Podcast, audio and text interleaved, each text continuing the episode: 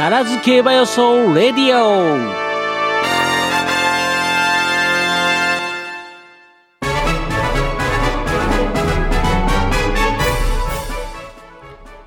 なんかまだ慣れませんね。全然ない。なんかクリスマスっぽいですよ。クリスマス。全然慣れない。本日はご来店いただきまして。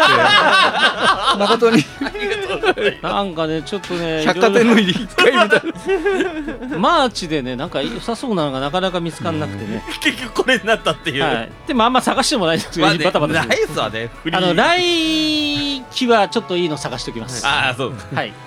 ということでね、はい。えーここからは予想コーナーでございまして、えーこのここからのコーナーは後ほどあのポッドキャストでも聞き返ししていただけますのでね、はい。えーぜひぜひねしっかりチェックしてやっていただけたらと。今日は再放送あるんですか再放送ありますよ。24時30分から2時間も。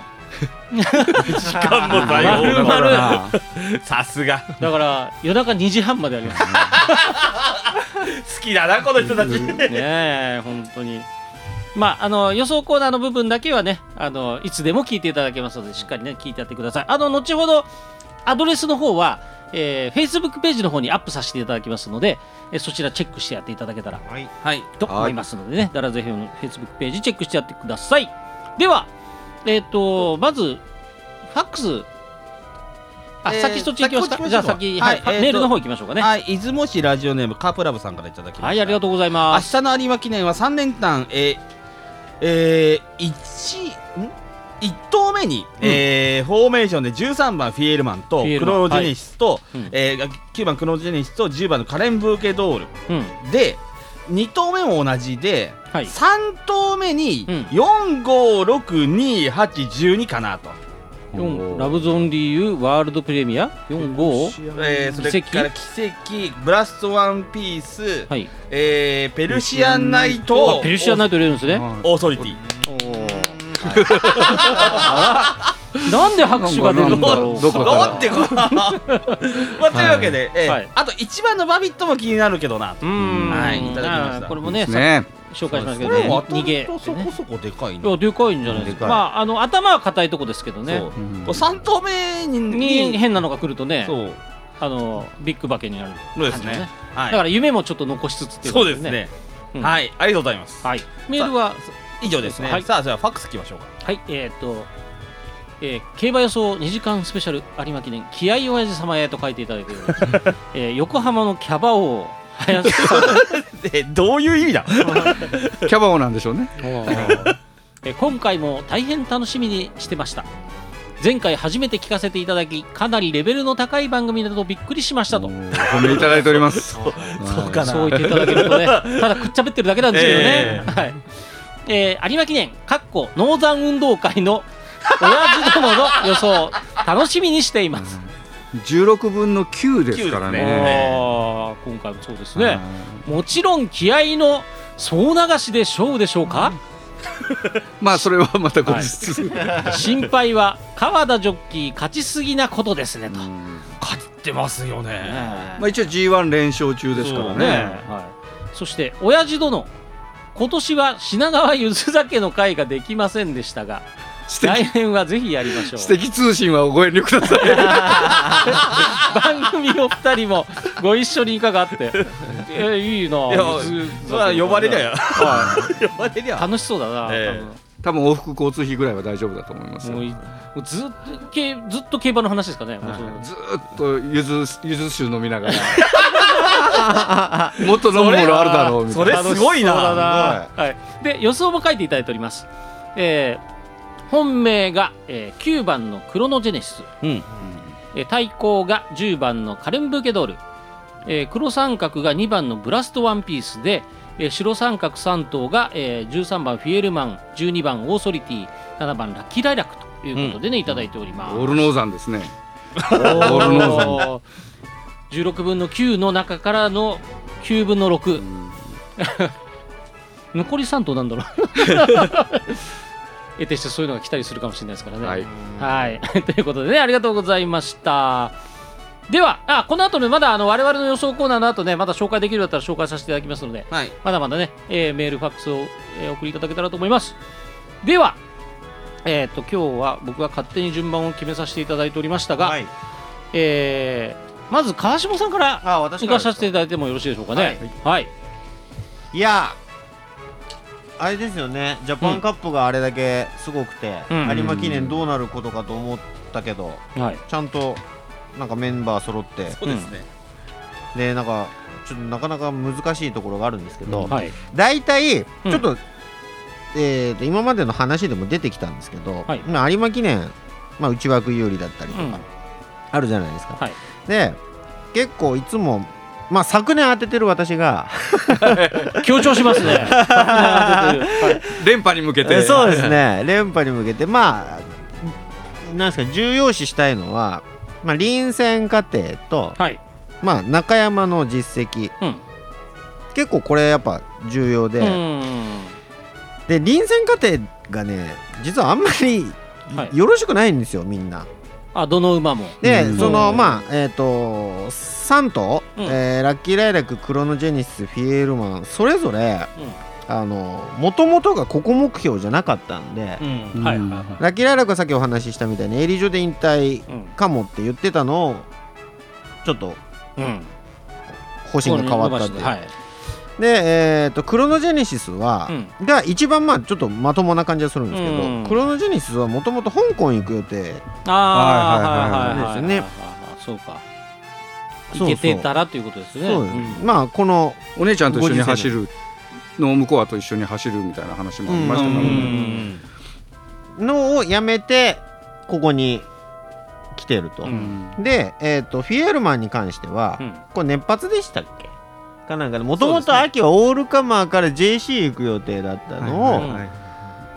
秋天有馬っていう風うに変えてるんですよ、うんうんでもそういう意味では一番クロノジェネシスが、まあ、まだ香港だったけどうん。うんこっちに有馬に変えたっていうのが一番こう傷傷が浅いっていうか、はいはいはい。影響は少ないのかな、うん。だまあもともとその香港登録した時からいけないかもって思ってたでしょって感じもしますしね。うん。このコロナの状況で。っうん。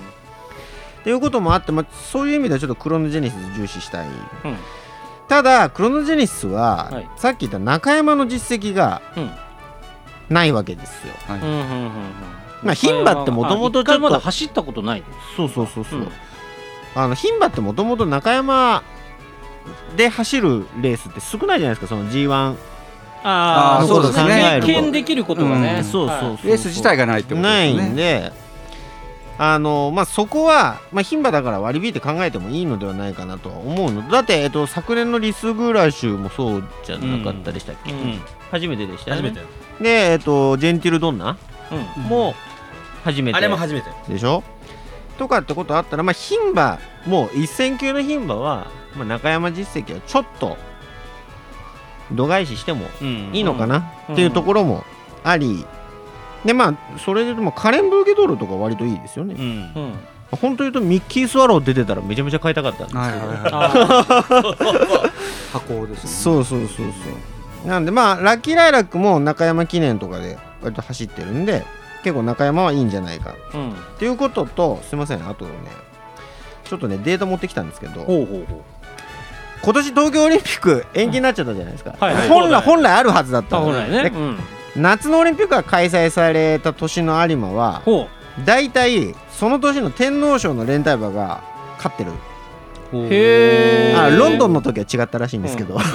それまで連続で結構そうだった、うん。だからこれフィエールマンには結構いい情報ですよね、いうん。あとこれねこれ毎年言ってるんですけど3歳でうん。有馬記念に出走してうん。連帯した馬が、うん。はい。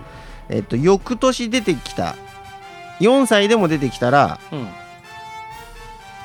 すごい連帯率上がるんですよ。でなおかつ3歳で有馬出た馬が4歳の年また同じように出た時はうん。着順上がるケースがものすごい多いんですよ、おかわりおかわりが多いってことそうそうそうそう。そうなんです。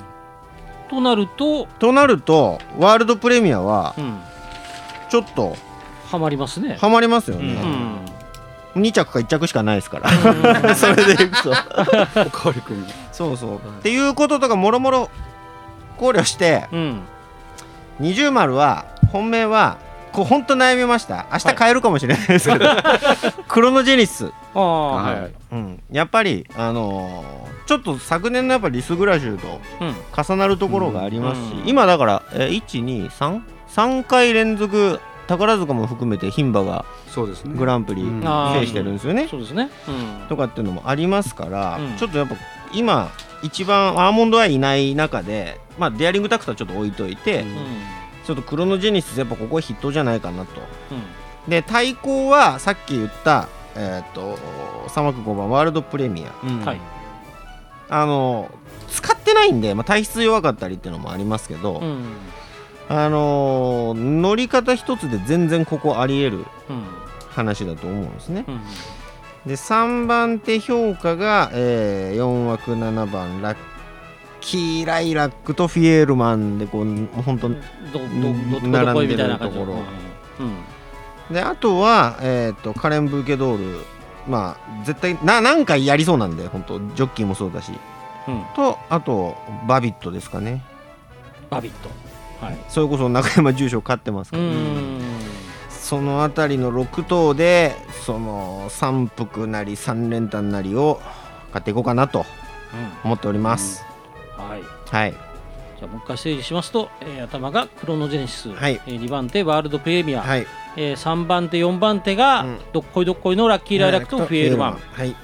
ていうところ、はい。うん、あとボンと買っていくはいですね。ですねはい、以上です。はい、ありがとうございました。はでは続いては、えー、本市予想。はい。言っときましょうかね。はい。さんのはい。予想お願いいたします。よろしくお願いしまよろすしくお願いします。えーあの川島さんは去年当てたはい。去年勝った私としてはですねそうかそうか。記念をそうですよね。あ。一応なんかで勝ったんですね、はい。勝った。はい。勝った私の予想としてはですね、はい。やっぱりあの先ほども出てましたクロノジェネシスっていう馬は、うん。まあやっぱり我々あの一口軍団にとっても、はい。もう本当に憧れの馬と、ん。なんとこの募集時は1400万、あそうなんですか？は総額？いはい、ええ口数で40で割っても35万えが今やもう6億ぐらい稼いでいる。もあバゴだしあれなはいすごい。スター中のスターですね。まあまあ同じ勝負服の中で今回3頭ぐらいそのサンデーレーシングが、ええ。まあしてサンデーレーシングが同一馬主で1番人気2番人気3番人気なんですよ。うん。あ、そうか三番人気もそうか。ですねおお。なんか史上初がいっぱい縮山になれてるような 感じもするんですけどその中でも はい。やっぱりそのクロノジェネシスこれがまあアーモンドアイなのかリスグラッシュなのかっていうところがまず最初の大人の事情で、僕はもうクロノジェネシスは間違いなくこれリスグラッシュと同じそれ以上の馬だと思ってますのでうん。今回は本命は元まあクロノジェネシスからいきたい。なんか人気具合もなんか似てますよね。はい。いやそうですよね。ね。うん。だからあの去年まあたまたまアーモンドアイは9番枠で1.5倍だったですけどちょっとぶっ飛びましたけど、うん。でもまあその後のね強さもかん考えるとやっぱりノーザンファーム、まあ、先ほどもありましたノーザンファーム大運動会、うん。まあご存知だと思いますけど春天からこの秋の G1 うん。ずっとノーザンファームの馬なんですよ。全部そうなんですダートもあそうなんですね。ダートもあのチュウワウィザードもノーザンファーム生産ですしはいあそうか。2歳戦育ちまあ、うん。先週のフューチュリティも、うん。はいはい。今日のホープフルもはい。全部ノーザンファあーームも目下8連勝中です。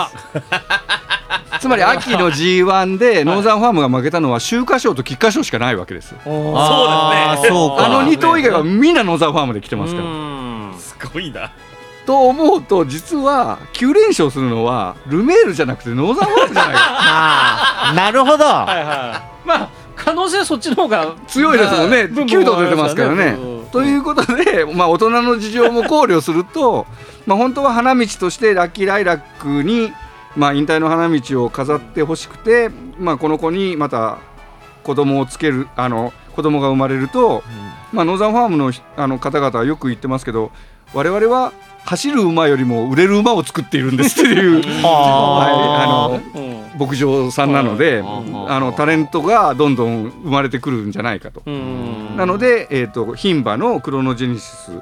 対抗は今言ったラッキーライラック、はい。この2頭を中心にもう1頭、えー、と牝馬でラヴズオンリーユーっていう、うん。これもノーザンファームですね、はいまあ次の世代のいわゆるその牧場を背負って立つ牝馬を作っていくレースだ、うん。うん。まあ、それにダーッと忖度が絡んでて、うん。まあまあ牝馬3頭ぐらいが前に行くんじゃないかうんを、まあ、このままいくと本当にあの同じ勝負服でワンツースリーもしも1着2着3着独占とかってなると困るのでここは思い切って困る。困るっていうか、まあ、やっぱりちょっとできすぎじゃないかってことになるので、そんなの九州産の新馬戦ぐらいのもんだから。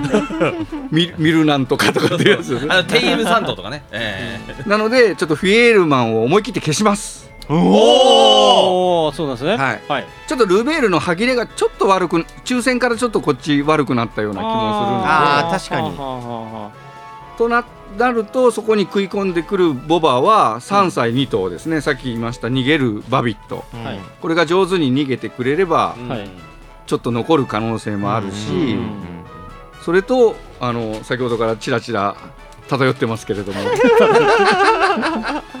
川田優が G13 連勝ですからねこれで。ね。オーソリティを絡めて、えーもう一頭ワールドプレミアかなワールドプレミアうん。のちょっと今回6頭ボックスで。六等ボックス。はい。はい。120点ドカンと。はい。なるほど。いきたいなっていうふうに思ってます、まああの大人の事情予想でいくといかにノーザンファームがうん。次儲かる馬を作れる牝馬が勝つかうん。なるほどなるほど。そういうふうに見ております。以上です。ね。愛がこもっておりますからね。ですね。愛はい。ねはい。もう一回 えー。いやちょっと今名言だったのでも。あの 私は有馬記念当てた。えで勢いよいその有馬記念勝った人。他にもいっぱい勝ってる人いますけど。え いやこれは厳然たる違いいやがすごいすごいすごい。うん今回もね勝つのかないやこれで勝ったらちょっと よっぽどだ。これはすごい。何とは言いませんけど。いや全然ありえるからね。それこそグランプリ男ね。まあ55キロはいいと思いますけどね。ああもちろんもちろん。あれ55キロの。まあ外に枠がちょっと外なんでね。そはい。こだけ。はい。そうですね、ということで、えー本日予想いただきました、ノーザン運動会ということで。ありがとうございます、はい。ね、ありそうだな、はい、では続きましてはい。江端さん。はい。あのー基本的にこう中山2500っていうのを考えるときに、はい。仕掛けが難しいっていうのはちょっとあって。仕掛けがはい。ええ。あの全体的にというか、まあ、1頭例えば速い馬がいる。うん。例えば去年のアイロリットみたいなもんですね、うん。はいはい1頭大逃げするとこれどこで仕掛けるかっていうのがすごい難しいんですよ、ううん。んあんまり速いとこ早仕掛けでね去年のアーモンダイみたいに捕まっちゃうし、遅いと遅いでもう捕まんないしみたいな。うん。この辺りがすごく難しいんですよ、うんで今回またおあつらい向きに奇跡が行くのか行かないのかって話ありますよね。ね奇跡が行くのか行かないかによって仕掛けるタイミングが変わってくるわけですよ、でこの状況下においてじゃあ、どっちが逃げてもまあどっちっていうのはバビットが逃げてもはい、でバビットがスローに落としても、うん。それからまあ奇跡がハイペースで逃げたとしても、うんどっちも対応できる馬っているかなって思ったんですよ。うーん。そう考えるとやっぱりフィエフィエールマンなのかな、うん。前走ね32秒7うん。上がりが、うん。っていう足も繰り出せれば、うん。まあ、去年36秒0ですけどまあある程度速い仕掛けをしてもスタミナがありますからうん。持っちゃうんですよね。うん。ってことを考えるとどっちでもいけるだろうなこの馬は。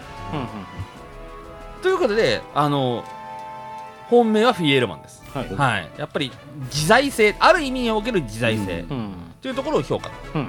で2番手評価はもうクロノジェニス。クロノジェネシス。はい。はい。もうこれはもうあの宝塚記念の時の自力ですよね。もうこれが違う。う馬力が違う、うん。まあ、天皇賞はどちらかというと合わないですよね、うん。本来は合わない。あの速い馬場っていうのは。うん父バゴってこれ凱旋門賞馬ですけど、うん。これバリバリのこう重たい馬場が得意な馬ですからね、うん。なんとなくこのねクロノジェネシスもその本当に綺麗というよりは本当にこうなんかパワーですパワーです重戦車っていう感じなんかね。どっかんどっかんくるような感じでしょ。感じでね。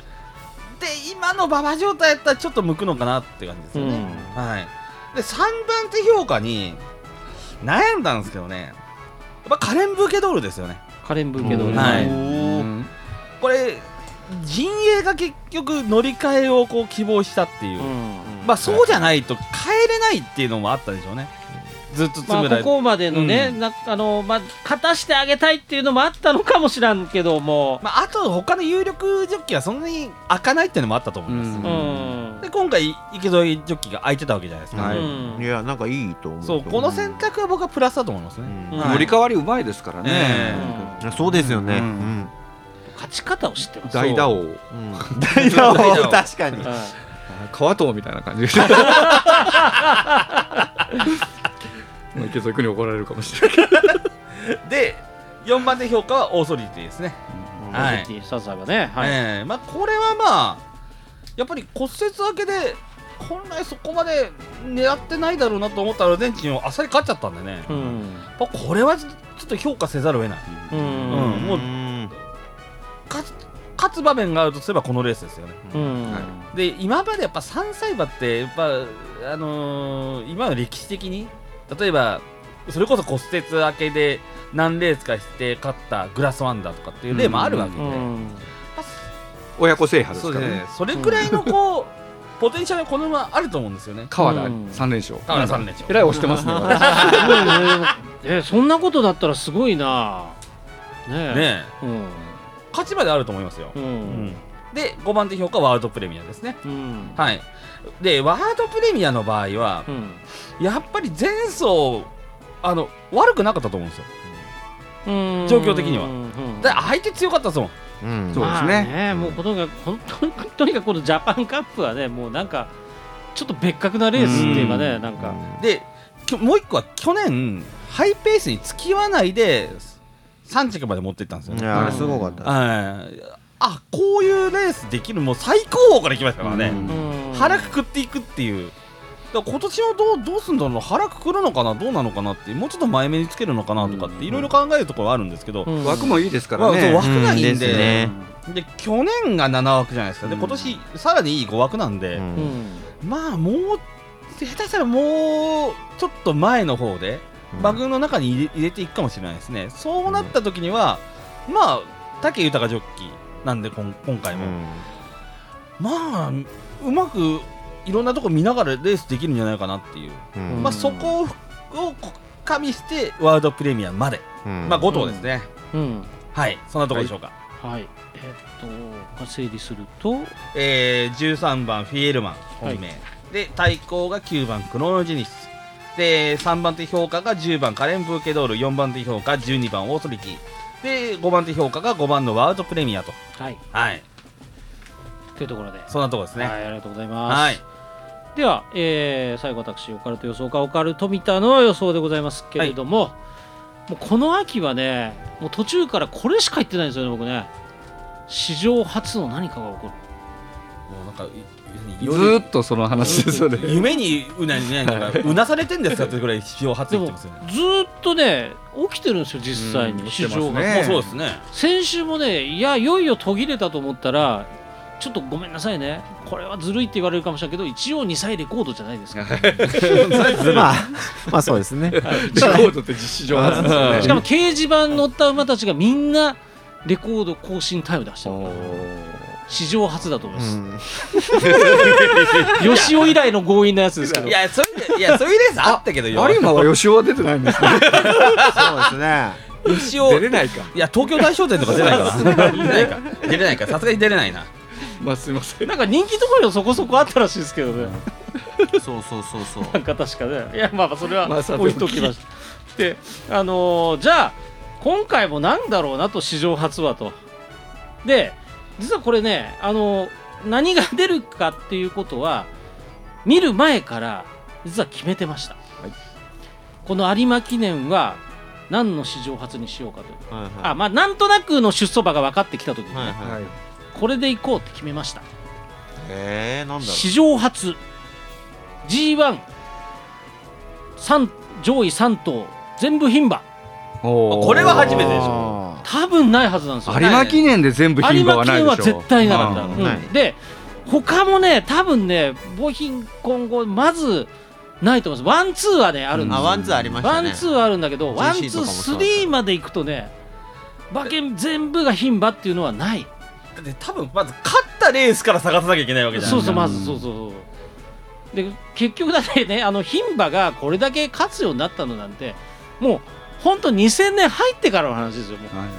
だから多分もう1900年代だからもう我々がねこう競馬をもうね始めた頃なんていうのはもうあのまずありえんかったですよ、まあないですね、うん。そうですね。もう牝馬が勝っただけで大騒ぎだったようん。ある意味で言ったらね。だからエアグループ勝った勝った時に大騒ぎですよね、うん。ああそうか。もうそんなレベルですからまずないはずなんですよ。でもうあのそういうことでもう馬券に絡むのは今回私はもう牝馬だけに絞ります。もうなのでごめんなさい。フィエルマンも買いません。はい。もう。奇跡も買いません。ワールドプレミアプレミアも買いません。はいはオーソリティも買いません。すいません。いえいえいいんです。もうこれはね。いいですよ。いい悪いを私が決めること 夢を買うんですよ5頭いますね牝馬5頭いるんですよ5頭まずうちから言いますと、えー、4枠 2枠4番のラブゾーンリユー。うん。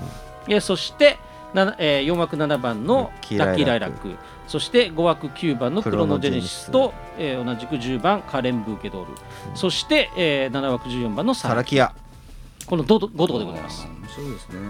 でまあ5頭にもう絞ってるんで別に5頭ボックスでもいいかなって思ってるぐらいなんですけどあのー買い方としてはもうなんならちょっとね2年前のあのえブラストワンピース買った時と同様1点にしようかなと思ってます。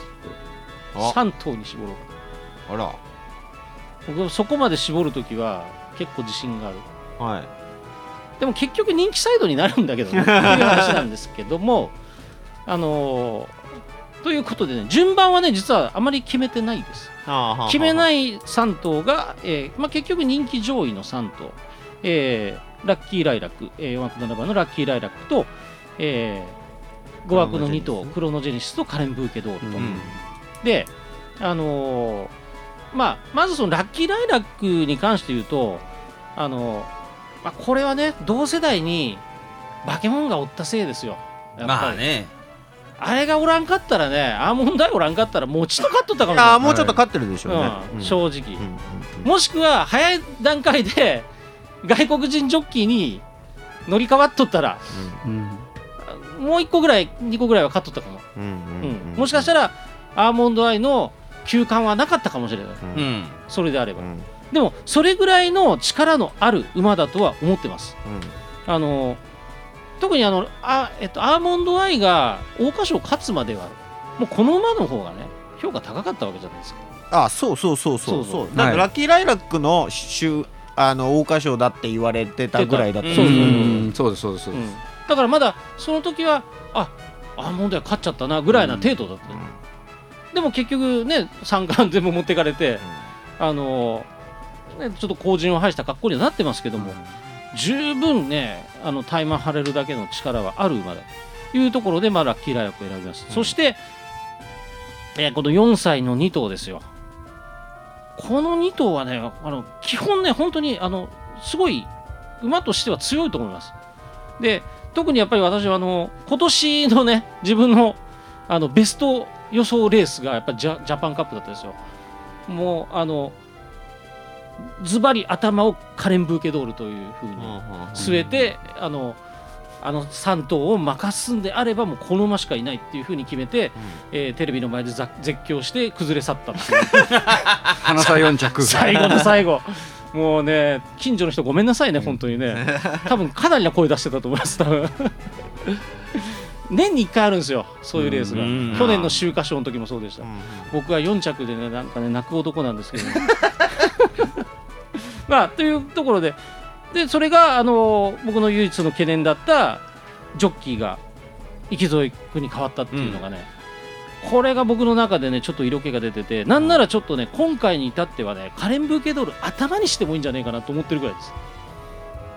ちなみに、うんちなみに、うん、えー有馬記念が重賞初勝利っていう馬はグレード制以降ゼロおお史上初。史上初。史上いやいいやね史上初かって言われると グレード制導入の実はね一さっきグレード制導入というかそう。グレード制導入の1年前の1983年にあのリードホーユーっていう馬があのこの馬有馬記念しか重賞勝ってないの。ああすごいね。だからグレード制導入以降だったら初。あ史上勝ってないとちょっと微妙。まあでもねもうあの分かりやすいのでいいんですよ。今回は分かりやすくて本当に僕はもうマジでし牝馬のワンツースリーがあると。あーこれは絶対ない。うん、うん。でこれがねでしかもこおあつらい向きなメンバーが揃ったんですよね今回。回いやいけそうなメンバーが揃実ったもんね。現しても全くおかしくないメンバー。全く確かにうん、これはもうね最大のチャンスなのでね、まあ、オカルト予想家としてはこれ以上ないキーワードで。しかも今年ずっと言い続けてた史上初が、えー続くとあでもねそうだよ。ホープフルステークスの史上初を探してなかったなそういえば。あちょっとうっかりしてたな。終わったんです終わってるかもしれない。そこで。まあまあまあまあまあまあ。まあそれはそれとはして、は。い。ねまああの一応この日曜日にあるなん G1 かとして。だけどいろいろいろいろ3つ揃えそうなパターンがありますね本当に。ああまあそうあー確かに。うん。同一馬主ワンツースリーもあるなこれ、そうそう。うんでも何かしらで史上初があるんじゃないかなと思うので、ちなみ,、ちなみに牝馬3頭の3連単買った場合うん。一番低い倍率は98.2倍、ね、もうほぼまんまけやん。うんそう。一番高いのは4258.6倍。すげえな。帯風帯風チャレンジ帯風ああだからにに300円買えば帯風帯風ね。いけるよね。いやで60通りですね。ーはい。まあでもあの、まあ、さっきのね一応まあちょっと広げるとすればさっきの3頭に3着付けでラブゾーンリュウとサラキア。はあー。広げたとしてそこまでかな、はい。うん。まあ、この2頭がその前そその3頭の前に行くっていうのはちょっと考えられないかなっていうふうに思ってますので、まあ、買い方としてはそんなところ。あのでも心の中ではもう一点勝負という感じで行っていきたいなと。はい。いうところでございましてね、はい。えー私のオカルト予想。まあとにかく皆さん何かしらの史上初探してみるといいかもしれないです史上初が結果史上初だったみたいなやつです。そう。なんか史上初が起こると思います、それがあったかみたいな。はい、まあこじつけも含め。シルクワンツースリーもありますよね。いやだからそういうのもあるんですよね。あそうか。うん。同一馬主ワンツースリーはさすがにないですよね。ないでしょうね、うん。聞いたことないな、うん。同じ勝負服で社3頭代社台全盛の時とかなかったかな。いやないでしょないか。あの馬主としてはないと思います。そうか。だから社台で売ってたから。あ、そうかうん。誰かねバラバラ。そうそうだね。生産者としてはあるでしょうけど。そう。ね同じ牧場ね、はいはいはい。あれはあるけどいやさすがにちょっと。そうか。だからメンバー見ててもさっきのクラブ馬主系ばっかりですもんね。そうですうね。ん。広尾さんもそうだし DMM ドリームクラブもそうですけどうん。もうほとんど個人じゃなくてクラブ馬主ばっかりそういう意味で言うと個人話も頑張ってもらいたいですよね。うん。あの地方だとあったんですよ、うん。あの地方の重賞で霧島賞っていうレースがあって上上4頭がテイゲームっていう。はいはいはい。九州産のうん。ね、あのレースで、ええ。あれ見た時はびっくりしましたけど 同じ勝負服が4頭バーって突っ込んでくるから。あれはちょっと、うんあのあれがかわいそうだった。あの実況アナウンサーが。はいはいはい。そうだよね。まあそんな感じでね。はい。えーまあ非こもごもの有馬記念。さあ皆さんねどういう感じで予想をまとめられるんでしょうかねまあこういった我々のね予想なんかも参考にしていただきながら明日の予想をじっくり考えていただけたらというふうに思っているところでございます。はいというところで予想コーナーをこれで締めさせていただきたいと思います。